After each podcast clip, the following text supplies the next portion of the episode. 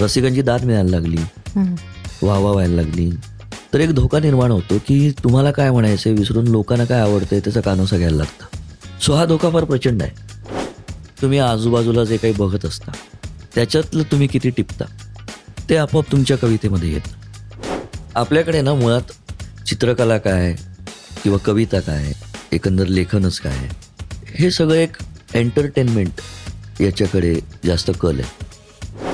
लोकांना काही काही असं वाटतं की आडवं लिहिलं की लेख आणि उभं लिहिलं की कविता.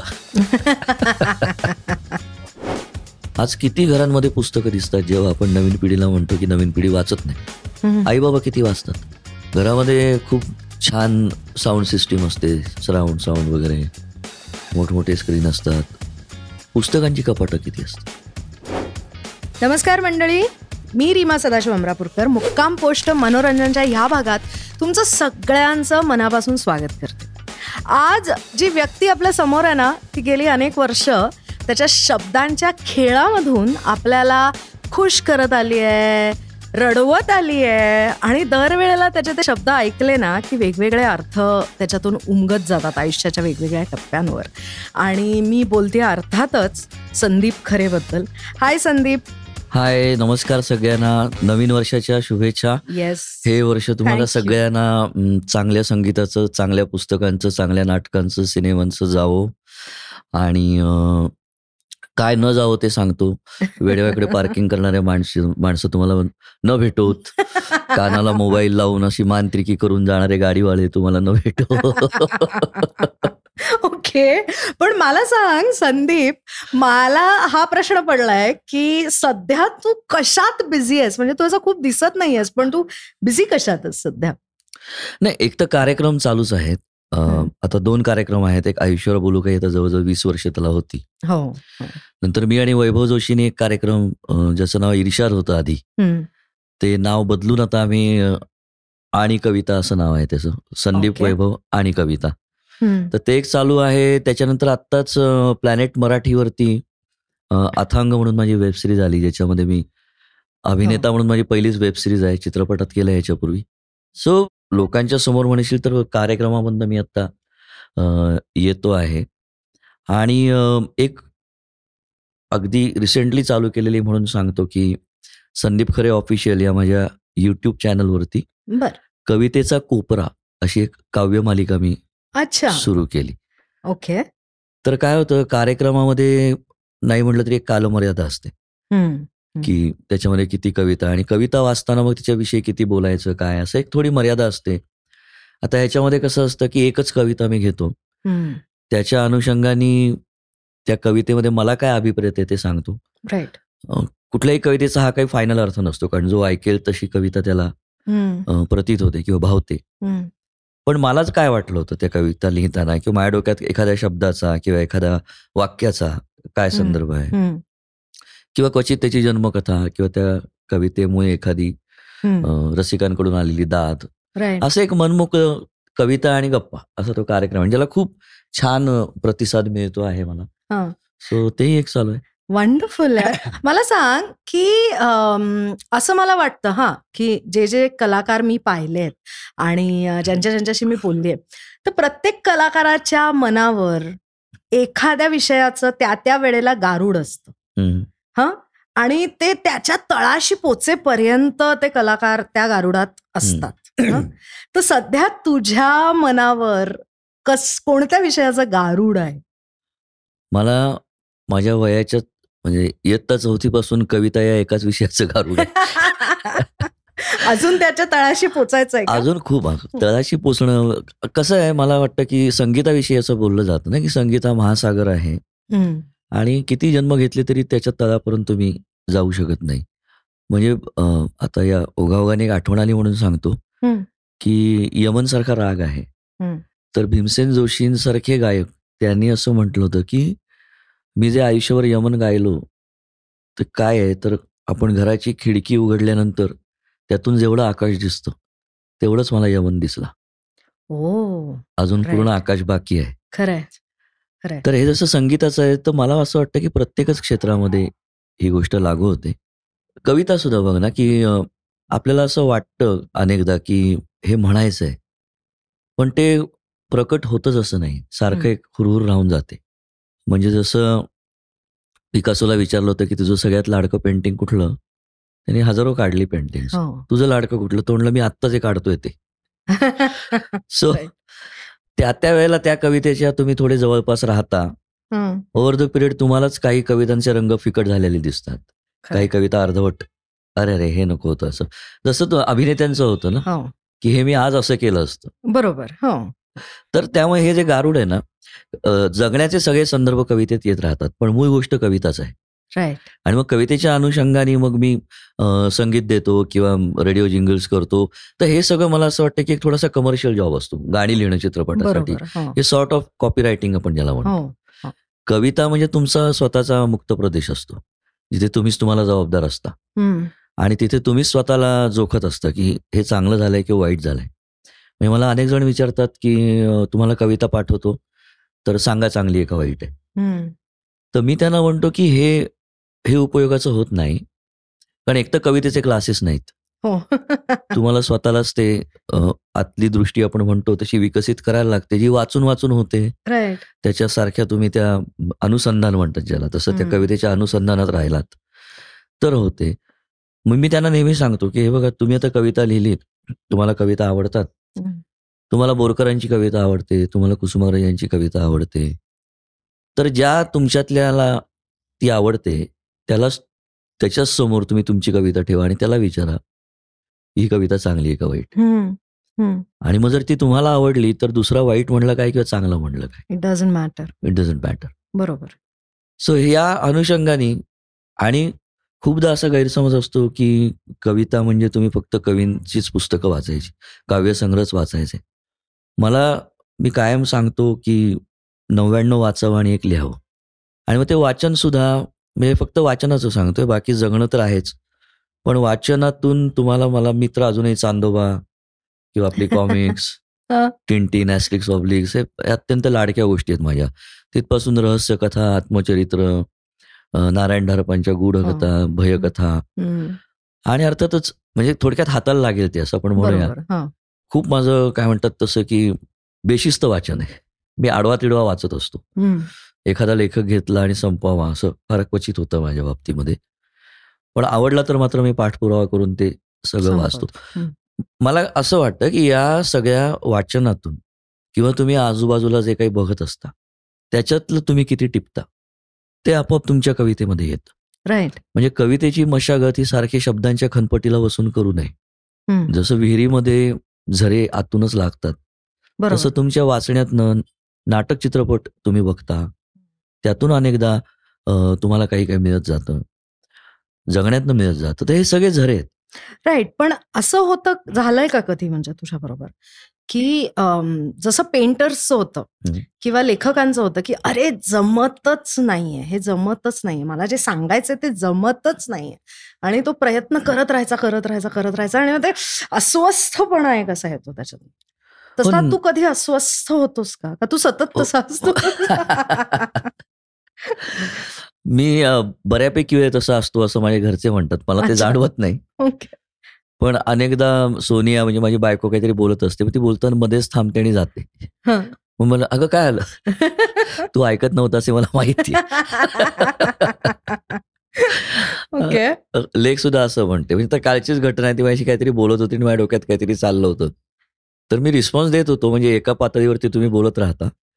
पण ते कळतं की युअर नॉट डेअर राईट तो हा अस्वस्थपणा जो असतो हा येतो आणि कवी थोडासा क्रूर असायला लागतो स्वतःच्या. बाबतीमध्ये. कारण खूप कविता फाडलेल्या पण आहेत. कधी कधी काय होतं एखादी चांगली कल्पना सुचली की चांगली कविता सुचली असं वाटतं. हा. हा धोका फार मोठा आहे. करेक्ट. तर त्याच्यामुळे कविता म्हणून ती कशी आहे याच्याकडे एक त्रयस्थपणे बघायला लागतं. बरोबर. मग ती एका मिनिटात लिहून झालेली असो किंवा त्याच्यासाठी तुम्हाला वेळ घेतलेला असो त्या कवितेनी. पण ती चांगली आहे का नाही आहे हे जर का तुम्हाला नीट कळलं तर त्याच्यावरती लगेच उपचार करायला लागतो. वाईट कविता असेल तर ते फाडून टाकायची. मग तेवढा क्रूर असायला लागतो कवी. की झालीच आता तर राहू दे संग्रहात. असं असं ठेवू नये. कारण त्यामुळे येणाऱ्या पुढच्या कवितेला दुखापत होते. असं असं माझं म्हणणं पण मग जेव्हा तू हे अनालाइज करतोस किंवा तटस्थपणे बघतोस त्याच्याकडे त्यावेळेला तुझं लक्ष हे त्याच्यातल्या विचाराकडे असतं भावनेकडे असतं का जे तांत्रिक बाबी असतात कविता म्हणून त्याच्याकडे असतं? हे बघ तांत्रिक बाबी म्हणजे याला आपण वृत्तामध्ये लिहिणं म्हणतो. हम्म, गझलच्या बाबतीमध्ये ते रदीफ काफिया अलामत त्याचं बहेर छोटी. बहेर मोठा बहेर. हम्म, तर या सगळ्या गोष्टी मुळात जसं संगीत शिकताना तुम्ही सुरुवातीला सरगम म्हणता हम्म, पलटे घेता. आणि ओव्हर द पिरियड तुम्हाला ते सुरांची मनामध्ये ओळख होते. मग एखाद्या तानेचं नोटेशन काढता किंवा तान घेता त्याला तुम्ही आता रे गातोय का ग गातोय का ध गातोय हे दरवेळेला तुम्ही करत नाही. ते तुमच्या. गळ्यातून येत राहत. सबकॉन्शियसली. Subconsciously. हम्म, तसं कविता लिहिणाऱ्यांना करायला पाहिजे या लोकांनी की आपली जी अगदी शाळेतली व्याकरणाची पुस्तकं आहेत हम्म, वाङ्मयांचं आहे तर त्याच्यामधली जी वृत्त आहेत छंद आहेत हे अभ्यासपूर्वक सुरुवातीला तपासायला पाहिजेत. ओके. आणि एक रियाज केल्यासारखं आपण त्याच्यामध्ये लिहू शकतोय का बघायला पाहिजे. म्हणजे त्याच्यामध्ये काव्य येऊ दे किंवा न येऊ दे आज मी गेलो कुठे सांगा बरे. असं काही तुमच्या शब्दाला येईल पण ते त्या मीटरमध्ये बसलं पाहिजे. सो जसं ताना पलटे तुम्ही घोकता तसं हे जर का घोकणं झालं तुमचं हे वृत्त किंवा हे तर ओव्हर द पिरियड तुम्हाला त्याच्यासाठी ठोकत नाही बसायला लागत. बरोबर.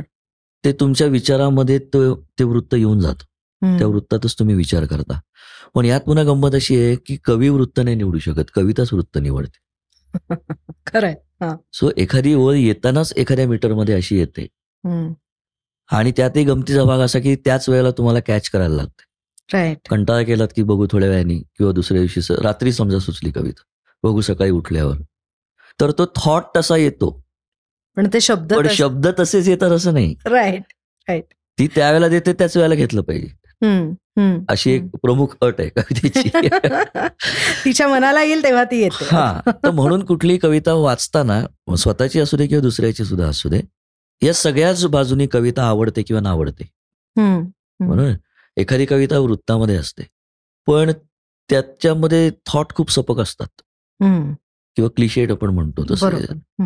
कधी कधी गझल आपण ज्याला म्हणतो तर गझल ही रदीफ काफिया या सगळ्या सकट बरोबर मीटरमध्ये असते.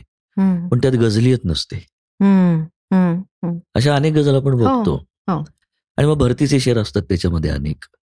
तर त्यामुळे आता बघ ना मध्ये मला एकच माझा एक कवी मित्र आहे त्यांनी मला त्याच्या मित्राच्या एक दोन वही पाठवल्या. त्या इतक्या पटकन कॅच झाल्या. मी बाकीची गझल पण त्याच्याकडनं मागवली होती. पण त्यातले हा शेर मला इतका लक्षात राहिला की तो आता जन्मभर माझ्या लक्षात राहील. हा. म्हणजे त्यातली ओळ अशी होती की चांगले आहेत सारे. आपले नाही कोणी. वा. तर हे इतकं मला खटकन वाक्य लागलं की आता मी आयुष्यावर विसरू नाही. शकत. तर ती कुठल्या म्हणजे कुठून तुमचा वेध घेईल कविता? कुठल्या अंगाने. तर हा एक संपूर्ण अनुभव असतो. त्याच्यामध्ये शब्दांचं नादसौंदर्य सुद्धा आहे. त्याच्यामध्ये मांडणीतला रोखठोकपणा किंवा क्वचित तरलपणा. हाही भाग आहे. आता बोरकरांची कविता वाचताना बरेचदा असं वाटतं की कविता पायात पैंजण घालून आली. इतके ते छान गडदनी गडदनी जलद भरून आले. शीतल तनु चपल चरण अनिल गण निघाले. correct. यातला अर्थही सुंदर आहे. आणि नाद सौंदर्य पण सुंदर आहे. तर ती तशी भावते. अ, आरती प्रभूंच्या कविता म्हणजे मला वाटतं की आता मी ट्रेकिंगला जातो पावसाळ्यात विशेषतः. तर समोर काही फुटापर्यंत वाट दिसते आणि नंतर धुक्यामध्ये ती अशी जंगलात हरवलेली असते हरवलेली असते. तशी मला प्र आरती प्रभूंची कविता वाटते. ग्रेस साहेबांच्या कवितेविषयी सांगायचं तर माझं नाही आहे एका रसिकाने केलेलं वर्णन आहे की त्यांच्या कविता म्हणजे कशा आहेत की झाडाची सावली पडते तशी फांद्यांच्या सावल्या पडतात की दिसतात पण वेचता येत नाहीत. तशा आहेत. भटांचा तर एक वेगळाच हो रोखठोक मामला आहे सगळा. पण त्याच वेळेला ते तरल सुद्धा किती सुंदर लिहितात. अत्यंत हो. म्हणजे अद्यापही सूर्याला माझा सराव नाही अद्यापही पुरेसा खोल घाव नाही. हे लिहिणारे आहेत किंवा प्रेयसीला म्हणजे मला तसा प्रतीत झाला की ओठी तुझ्या ना आले अद्याप नाव माझे अन ओठ शोधण्याचा माझा स्वभाव नाही असं ठणकावणारे पण भट आहे. पण त्याच वेळेला मालवून टाक दीप चेतवून अंग अंग किंवा तरुण आहे रात्र अजूनही. सारखी अत्यंत म्हणजे कसं खरोखर चांदण्याच्या हाताने लिहिल्यासारख्या गजला आहेत या. तर कविता ही अशा प्रकारे तुम्हाला वेगवेगळ्या प्रकारे भावते. आणि बऱ्याच गोष्टीमध्ये ज्या वेळेला त्याच्यामध्ये नादसौंदर्य दिसतं वृत- वृत्ताचे एक काय म्हणतात प्रामाणिकपणा दिसतो. आणि विचार महत्त्वाचा पण असतो. हा. की काहीतरी नवीन आहे का त्याच्यामध्ये. प्रेम ही भावना युगानुयुग तशीच आहे. पण त्याच्या मांडणीत काही वेगळेपणा आहे का? राईट काही भावणार आहे का? तर त्या अनुषंगाने सुद्धा तुम्ही कवितेकडे बघता. या कवितेने मला काय दिलं? बरोबर. म्हणून बरेचदा वृत्तबद्ध कविता वाचताना सुद्धा मग ओके म्हणून आपण पुढची पुढची वाचतो खरंय हिट नाही करत ती. सो जी हिट करते मग ती वृत्तात असू दे किंवा मुक्तछंदामध्ये असू दे. मुक्तछंद पण आपण म्हणतो पण सुनीताबाईंनी त्यांच्या एका कार्यक्रमामध्ये खूप छान वाक्य म्हणलं होतं. ते असं म्हणलं होतं की लोकांना काही काही असं वाटतं की आडवं लिहिलं की लेख आणि उभं लिहिलं की कविता. पण मुक्तछंदाची पण गंमत आहे. मुक्तछंद आम्हाला बडा ख्याल असतो तसा वाटतो. कारण द्रुतलयीमध्ये तुम्ही जेव्हा गाता. तेव्हा समेचे टप्पे जवळजवळ असतात. अगदी. बरोबर तर त्यामुळे तिथे येणं तसं सोपं असतं. पण विलंबी त्याच्यामध्ये जेव्हा तुम्ही बडा ख्याल गायला बसता त्यावेळेला दूरवरती असलेल्या समेचं भान ठेवून तुम्ही आलापी करत राहता. पण सम सुटत नाही. बरोबर. सुटू नये. सुटू नये. हम्म. तसं मुक्तछंदामध्ये सुद्धा एक लय लपलेली असते. म्हणजे. त्याला सुद्धा एक आपण त्याला ध्रुपद नाही म्हणू शकणार किंवा कडवं संपलं असं नाही म्हणू शकणार. पण तरी सुद्धा एक अंतर्गत लय त्या सगळ्या कवितेमध्ये खेळत राहते. खरंय.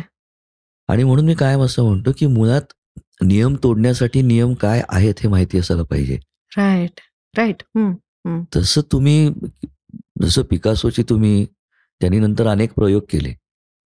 भाषाच बदलली अनेक ठिकाणी. क्युबिझम आणला वेगवेगळं. पण मुळात त्याचं अगदी लहानपणी काढलेलं रिअलिस्टिक पेंटिंग आपण बघितलं लहानपणी काढलेलं. तर ते कित्येक मोठमोठ्यांच्या तोडीचं पेंटिंग आहे. हो. मग ते झाल्यानंतर एका ठिकाणी त्याला असं वाटलं की आता हे मला पुरत नाहीये. आणि मग त्यांनी ते तोडलं. तर ती आतून बसलेली धडक होती. म्हणजे आत्रे म्हणले तसं की सगळे भुवया ठेवतात म्हणून मी भादरून येणार. असा तो प्रकार नव्हता. तर ती आतली उर्मी होती म्हणून ते प्रयोग केले गेले. करायचे म्हणून केलेले प्रयोग नव्हते. अगदी खरं. तसं मुक्तछंदामध्ये सुद्धा ती गरज आहे का मुक्तछंद? का मला लिहिता येत नाही वृत्तात म्हणून मी मुक्तछंद लिहितो. हाही एक तपासण्याचा भाग असतो. तर जो चांगला वृत्तबद्ध लिहितो ना त्याच्या मुक्तछंदामध्ये सुद्धा तुम्हाला सापडेल की एक छान लय आहे. हो. कुसुमाग्रजांच्या अनेक कविता मुक्तछंदामधल्या किंवा स्वगत फॉर दॅट मॅटर. नटसम्राट मधली. ती स्वगत नाटकातली म्हणण्यापेक्षा ते कविताच आहेत. ऍक्च्युली हो. आणि तो किती छान मुक्तछंद आहे. तर मुक्तछंद असा असावा असं मला वाटतं. प्रयोगही असतात म्हणजे मी जसं म्हणलं तसं की एखाद्या वृत्तपत्रात बातमी देतात त्याच भाषेमध्ये सुद्धा कविता लिहू शकली जाते पण मग त्याच्यामध्ये तो प्रयोग असतो ना तो त्याला तेवढं अधिष्ठान आहे का नवीन विचाराचं. किंवा त्यातून जो थॉट मांडला जातो आहे त्याच्यासाठी तो फॉर्म पूरक आहे का. माझी कविता होती की एक फॉर्म असतो ना. की जिथे आहे नाही आहे हो. नाही असं लिहिलेलं असतं हो. तसं माझी एक कविता होती की किती आणि कंसात एक जनरल छापील फॉर्म. असं त्याचं शीर्षक होतं. आणि त्याच्यामध्ये तू आवडतोस ऑब्लिक आवडतेस. तू अतिशय आवडतोस ऑब्लिक आवडतेस. असं करत करत तुझ्या वाचून जगणं शक्य नाही शक्य आहे असा तो फॉर्म होता. आणि मग शेवटी ते असं होतं की तो ती तो. ऑब्लिक ती जाऊन आता वर्ष होतील. वीस अजूनही त्याला तिला आवडतं चॉकलेट आईस्क्रीम राईट असं म्हणजे त्याच्यातलं एक प्रॅक्टिकलिटी प्रेमातली सुद्धा. तर तो फॉर्म मला तसा वाटला. की ते टिक करत जाण्यासारखी गोष्ट आहे. राईट त्या दृष्टीने बघितली तर. म्हणजे मी हे ठरवलं नव्हतं की अशा प्रकारे एखादी कविता लिहावी. तर मी तुझा प्रश्न जो होता की कविता आकळावी कशी. स्वतःची सुद्धा किंवा दुसऱ्याची सुद्धा? हो. तर ती या सगळ्या बाजूनी बघावी जोखावी. आणि मुळात जोखणा हा शब्द थोडासा काय म्हणतात समीक्षकी होईल. मुळात रसिक म्हणून कवितेला समोर जावं. I was just going to say that की तुम्ही त्याच्यात जे म्हणजे लिटरेचरमध्ये संगीतामध्ये कवितेमध्ये तुम्ही बुडालेली माणसं आहात. त्याच्यामुळे तुम्ही एवढा सगळा विचार करता.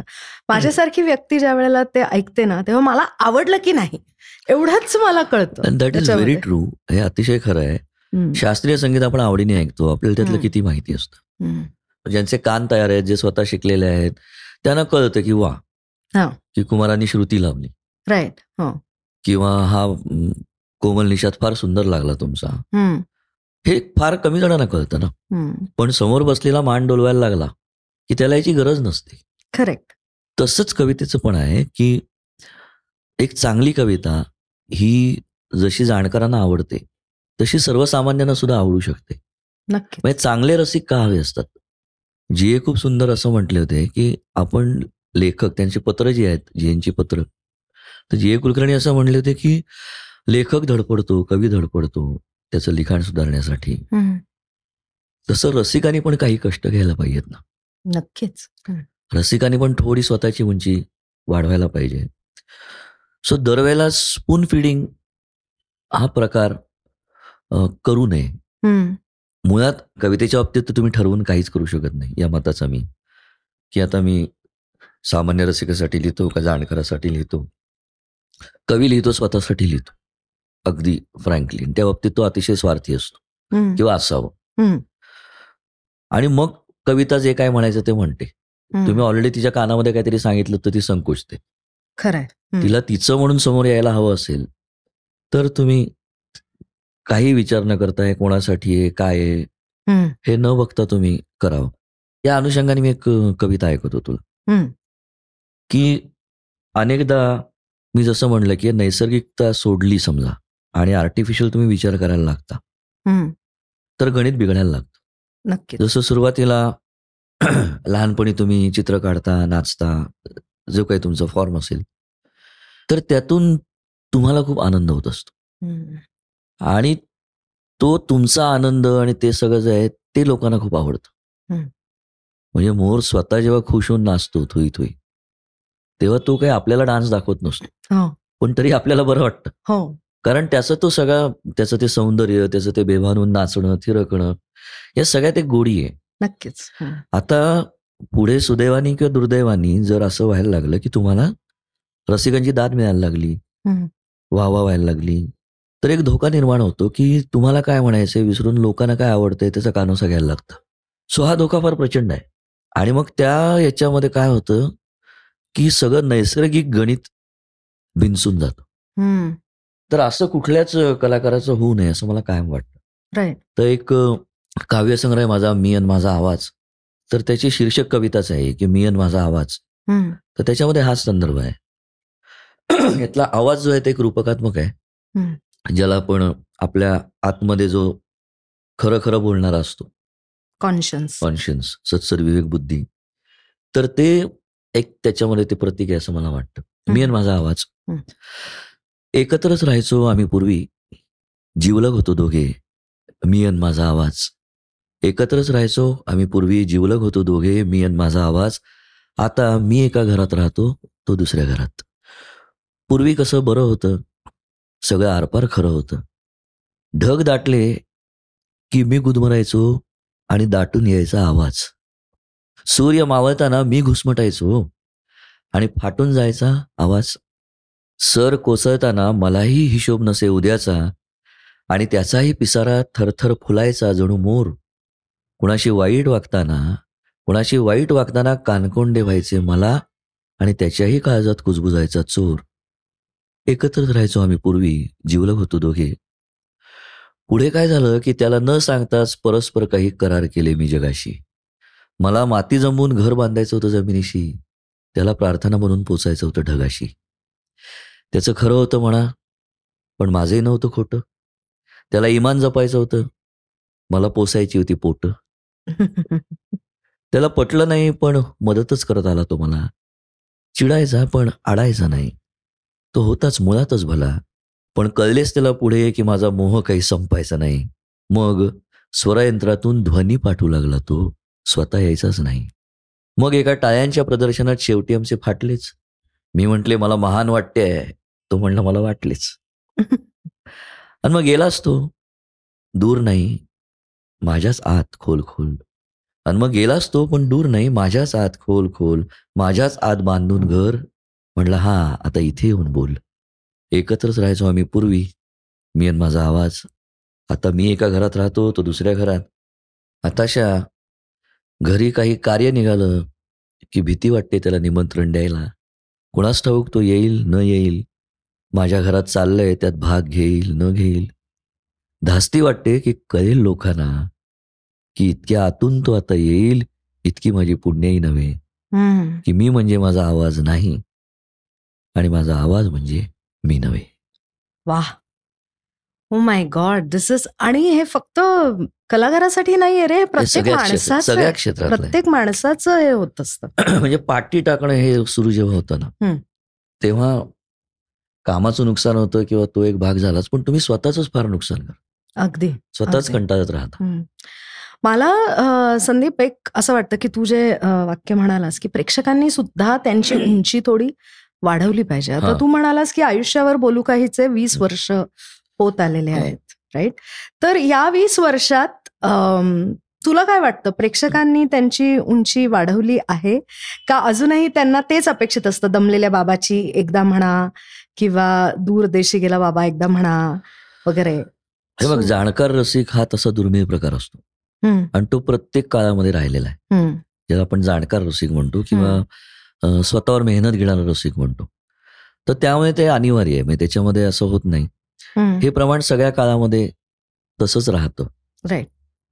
आयुष्यावर बोलू काही मध्ये काय झालं की माझ्याकडनं नकळत हे काही ठरवून नाही. पण बालगीतापासून सामाजिक आशयाच्या कविता फिलॉसॉफिकल कविता प्रेम कविता मी म्हणलं ना तुला की कवीचा अजेंडा नसतो ग. हो बरोबर. कविता ही तिचं तिचं ठरवून येत असते. त्याच्यामुळे मला जगताना जे जे काही वाटलं ते आणि जे कवितेतनं प्रकट झालं ते सगळं मी मांडत असतो.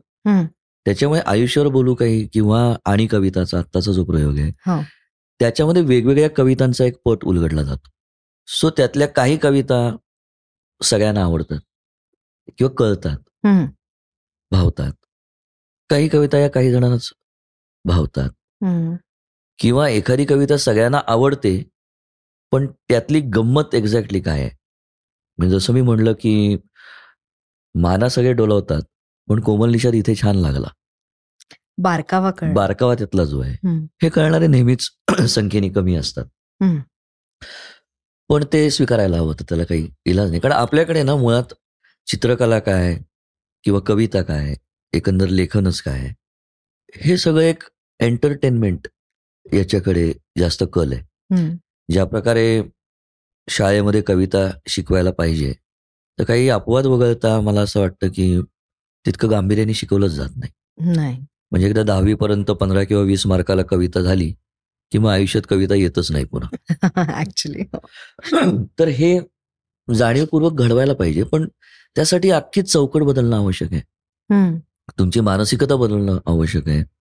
आज किती घरांमध्ये पुस्तकं दिसतात जेव्हा आपण नवीन पिढीला म्हणतो की नवीन पिढी वाचत नाही. आई बाबा किती वाचतात? राईट घरामध्ये खूप छान साऊंड सिस्टीम असते सराउंड साऊंड वगैरे. मोठमोठे स्क्रीन असतात. पुस्तकांची कपाटं किती असतात?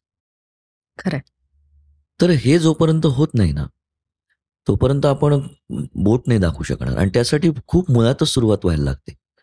कवितेकडे बघण्याची एक दृष्टी असायला लागते द्यायला लागते ती जाणीवपूर्वक. आता कवितेचा कोपरा मी ज्यावेळेला सादर करतो तर माझा प्रयत्न असा असतो की बाबा मला काय करायचं होतं ह्याच्यामध्ये? ते जमलंय नाही जमलंय हा भाग रसिकांनी ठरवायचा होता. पण निदान एफर्ट काय झाला? बालकवींची औदुंबर ही फक्त एका झाडावरची कविता आहे का? नाही. तर त्याच्यामध्ये एक पेंटिंग आहे. हो. म्हणजे प्रत्येक कवितेत एक पेंटिंग दडलेलं आहे. प्रत्येक पेंटिंगमध्ये एक कविता आहे. शिल्पामध्ये कविता आहे. नक्कीच. नाट्य आहे. पण हे बघायला निदान सुरुवातीला तरी त्याला सांगायला लागतं. एकदा त्याची उत्सुकता जागी झाली की तो शोधत जाईल. बरोबर. पण मुळातच तुम्ही सांगितलंच नाहीत. कविता फक्त पाठांतराला ठेवलीत उलगडूनच दाखवले नाहीत. म्हणजे पुलं जसं म्हणतात ना की आमचं कसं झालं इंग्रजीचं की फणस सोलायचा गरे फेकून द्यायचे आणि सालं चावत राहायची. तर म्हणजे किती धक्कादायक घटना आहे की आणि हे मी तुला सांगतोय पंधरा वर्षापूर्वीचं. ही घटना. मराठी शिक्षकांचा एक सेमिनार होता.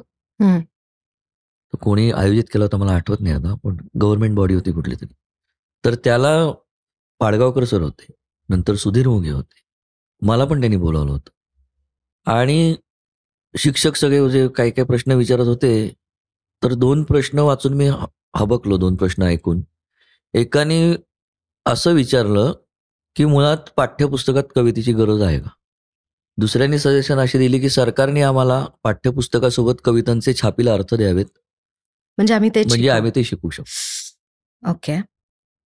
म्हणजे कवितेच्या प्रकृती धर्माच्या किती उलट आहे. म्हणजे मुळात त्या सुलट्या गोष्टीला तुम्ही उलटीकडनंच बघायला सुरुवात केली. किती ठाशीव आहे किती पाट्या टाकणं आहे. एखादा चांगला गुरु भेटला ना तर तो तुमचं आयुष्य बदलू शकतो.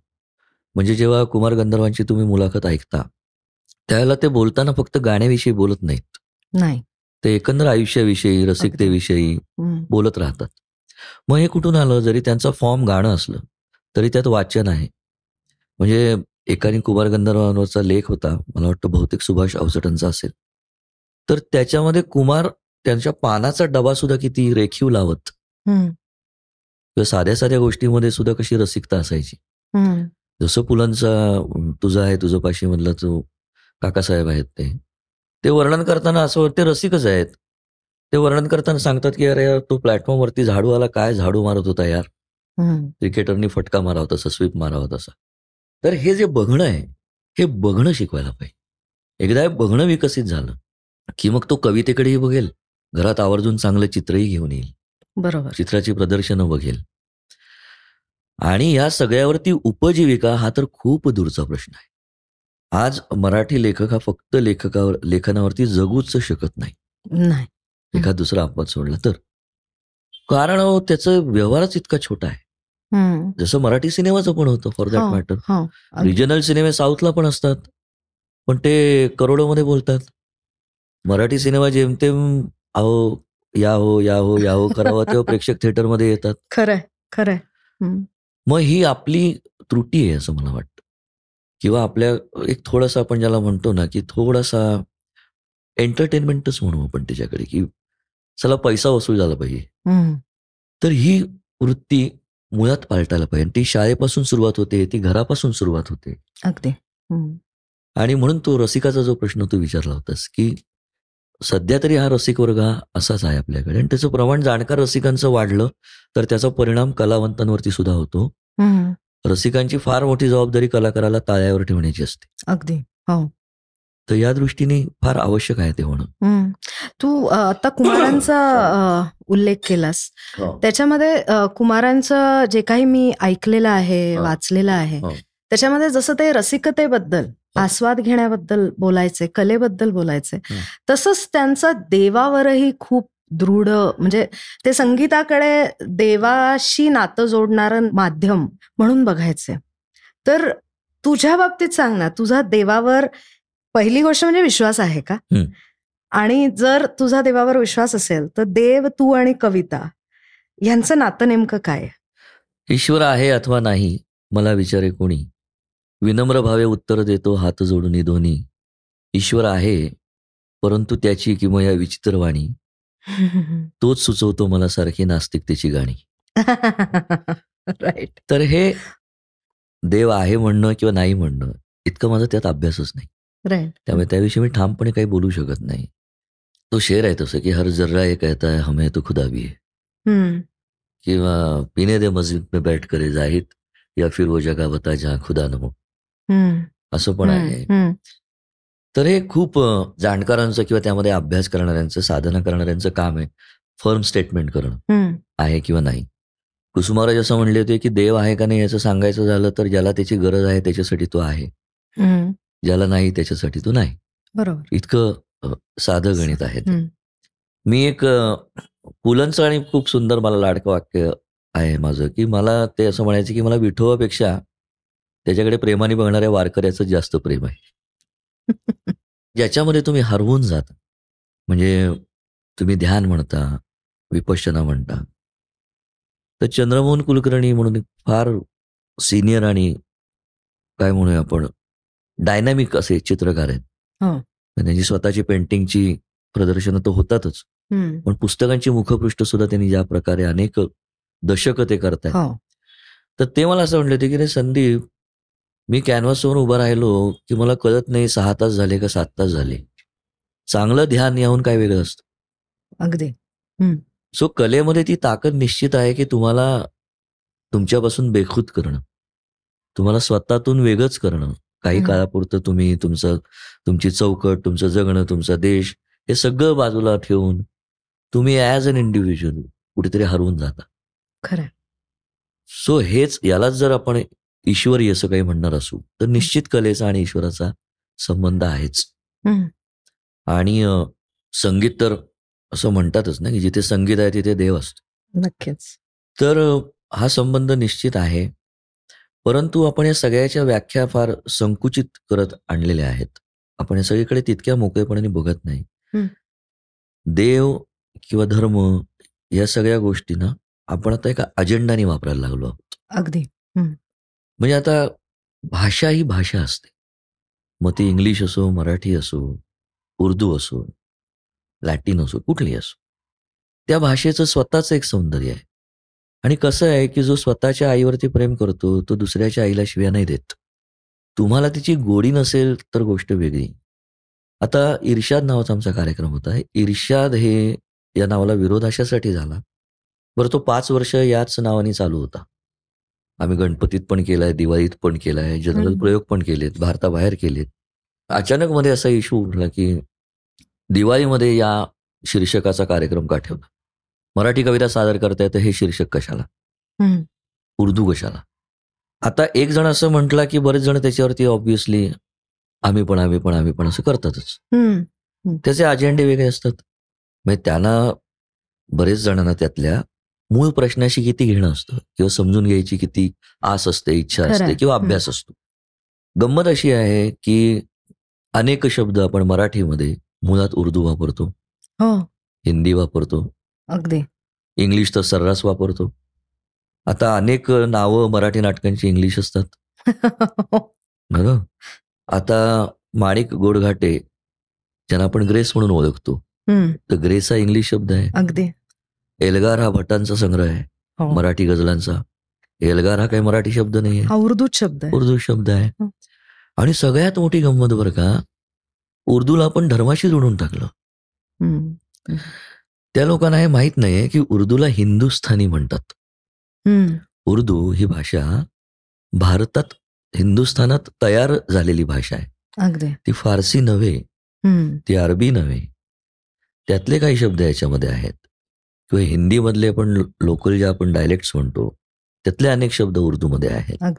आणि गंमत अशी की मुळात उर्दू ही भारत आणि पाकिस्तान सोडून जगात कुठेही बोलली जात नाही. राईट कुठल्याच धर्मामधले लोक फारसी बोलतात अरबी बोलतात बोलतात उर्दू नाही बोलत. कारण. उर्दू ही भारतातली भाषा आहे. आणि तुला गंमत वाटेल की पाकिस्तानमध्ये सुद्धा फक्त आठ टक्के लोक उर्दू बोलतात. हो. बाकी पंजाबी बोलतात. हो. आणि तिथेही उर्दू मरत चालली अशी एक भीती आहे व्यक्त हो. केली जाते. अगदी आता हे असं असताना हे किती जणांना माहिती आहे. नाही माहिती तर त्यामुळे जेव्हा संघर्ष उभा राहिला त्यावेळेला मी सुरुवातीला अशी भूमिका घेतली की बाबा लोक समजून घेतील कदाचित. पण ज्यांना समजून घ्यायचंच नाहीये त्यांना तुम्ही नाही समजावू शकत. पहिली गोष्ट दुसरी गोष्ट मी असं म्हणलं की ईर्ष्याद हा जो शब्द आहे हा कवितेच्या मैफिलीशी मैफिला शब्द मराठी नाही. जो आपण सर्रास वापरतो. अगदी हो. दाद देतो आपण कवितेला हं. दाद मराठी नाही. नाही. दादा उर्दू शब्द. हो. तो आपण सर्रास वापरतो. तर कवितेच्या त्या संपूर्ण वातावरणाला कार्यक्रमाला एक संस्कृती आपण ज्याला म्हणतो त्या संस्कृतीमध्ये कवी काहीतरी सादर करतो असं जेव्हा सांगतो त्याला ईर्ष्याद म्हणण्याचा प्रघात आहे की जेणेकरून वा वा ऐकवा स्वागत आहे या अर्थाने. मी म्हणलं मराठीमध्ये असा शब्द कारण आपल्याकडे मराठीमध्ये मुशायरे व्हायचे नाही जसे तिथे व्हायचे. हो. आपल्याकडे काव्य संमेलनही नंतर सुरू झालेली घटना आहे. अगदी. तर त्यामुळे तो ईर्ष्याद शब्द तेव्हापासून आलेला आहे. आता त्याच्यासाठी दार लावून घेण्याच्या ऐवजी तो घ्या ना आपल्या भाषेमध्ये जसं दाद घेतलं जसं मैफिल घेतली. अनेक शब्द आहेत. आणि मी हे सांगितलं की मराठीमध्ये माझी मर्यादा असेल पण मला हा शब्द नाही सापडला. त्याला प्रतिशब्द किंवा तसाच समर्पक शब्द जो बरोबर ईर्ष्यात हाच अर्थ व्यक्त करेल. स्वागत हा काही पर्याय नसतो. आता मी एक प्रेमकविता ऐकतो तसं म्हणल्यावर स्वागत स्वागत स्वागत असं म्हटलं. अर्थच बदलून जाईल सगळ्या गोष्टी. बरोबर आहे ना? चांगला शब्द आहे माझं म्हणणं नाही पण तो ईर्ष्याद नाहीये. हं. तर. त्यामुळे हा खाटाटोप करण्यापेक्षा घ्या ना त्याला दार उघडून आतमध्ये. पण हे समजून घेण्याची एक दृष्टिकोन जो असतो तो नाही आहे मी म्हटलं तसं की त्याच्यामागे अजेंडा वेगळे आहेत. मग किती पातळीवर हे जाऊ शकतं? तर तुम्ही हा कार्यक्रम केलात तर आम्ही तिथे पन्नास किन्नर घेऊन येऊ. बर. आणि कार्यक्रम बंद पाडू. तरी आम्ही तो विरोध पत्करून तो कार्यक्रम त्याच नावाने चालू ठेवला. आणि मग नंतर असं झालं की ज्यावेळेला ते दौरे सुरू झाले तेव्हा आमच्यापेक्षा सुद्धा त्या आयोजकांना फोन जायला लागले. किंवा जे प्रायोजित करायचे कार्यक्रम तुमची शोरूम फोडून टाकू. बापरे. म्हणजे कुठल्या पातळीला गेलंय? तर त्यामुळे मग आम्ही विचार केला की आपल्याला कवितांचा कार्यक्रम करायचा का कुस्तीचा आखाडा करायचा आहे? बरं दोन्ही बाजूने बोलणारे लोक आहेत. तुम्ही कराच काय होतं ते बघतो. पण तिथे त्याच्यामागे सुद्धा कवितेची आस किती आहे? नाही दाखवून देण्याची ना? आणि मी म्हणलं जसं की चांगला प्रसंग आहे एक काव्य मैफिल ही फार सुंदर घटना आहे. तिथे आपण कुस्तीचा आखाडा नाही करायचा?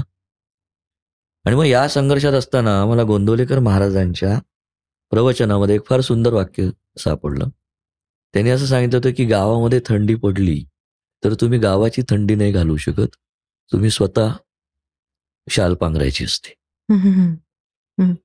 पण जे आहे ते दुर्दैवी आहे आणि. त्याच्यामागे काही एक लॉजिकल विरोध असता तरी तो त्याच्या विरुद्ध बोलण्यामध्ये किंवा त्याचं खंडन करण्यामध्ये एक मजा असते.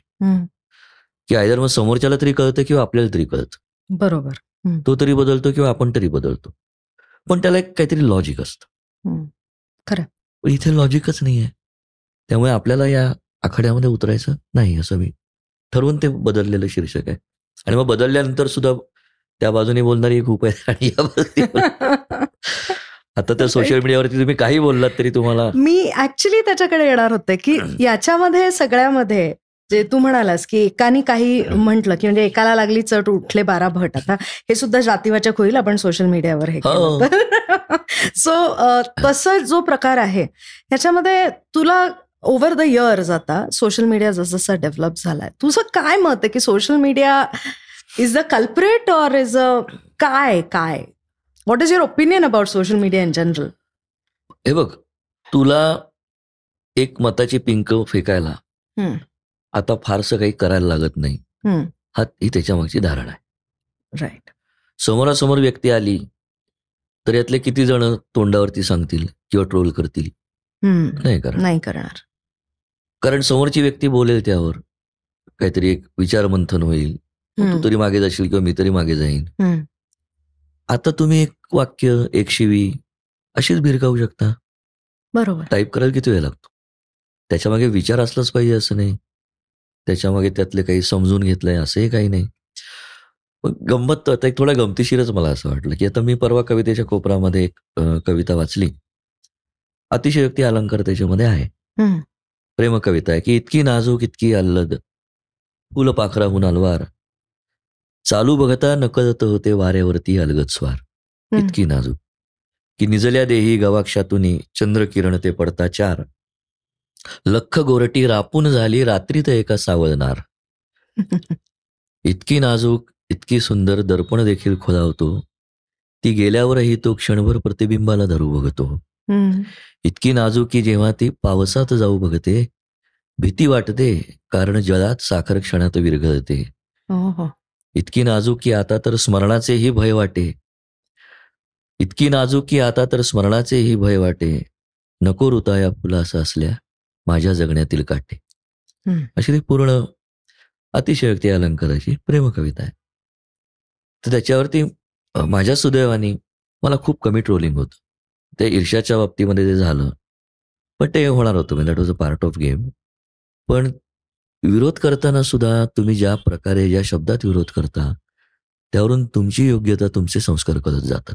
नक्कीच. सांगायचा मुद्दा की ही कविता लिहिल्यानंतर खूप चांगले अभिप्राय तर आले. एक अभिप्राय मला फार गमतीशीर वाटला. ते म्हणले की फार अतिशयोक्ती आहे त्यामुळे मला ही कविता आवडली नाही. असं कोणी नसतं. मला तो अभिप्रायापेक्षा फ्रस्ट्रेशन जास्त. Okay hold that thought Sandeep कारण आपण अजून गप्पा मारणार आहोत पण त्या आपण पुढच्या भागात मारणार आहोत. सो मंडळी कुठेही जाऊ नका आपण पुढच्या भागात ह्या गप्पा कंटिन्यू करणार आहोत. तुम्हाला नोटिफिकेशन मिळेलच त्याचं. तोपर्यंत please take care stay safe thank you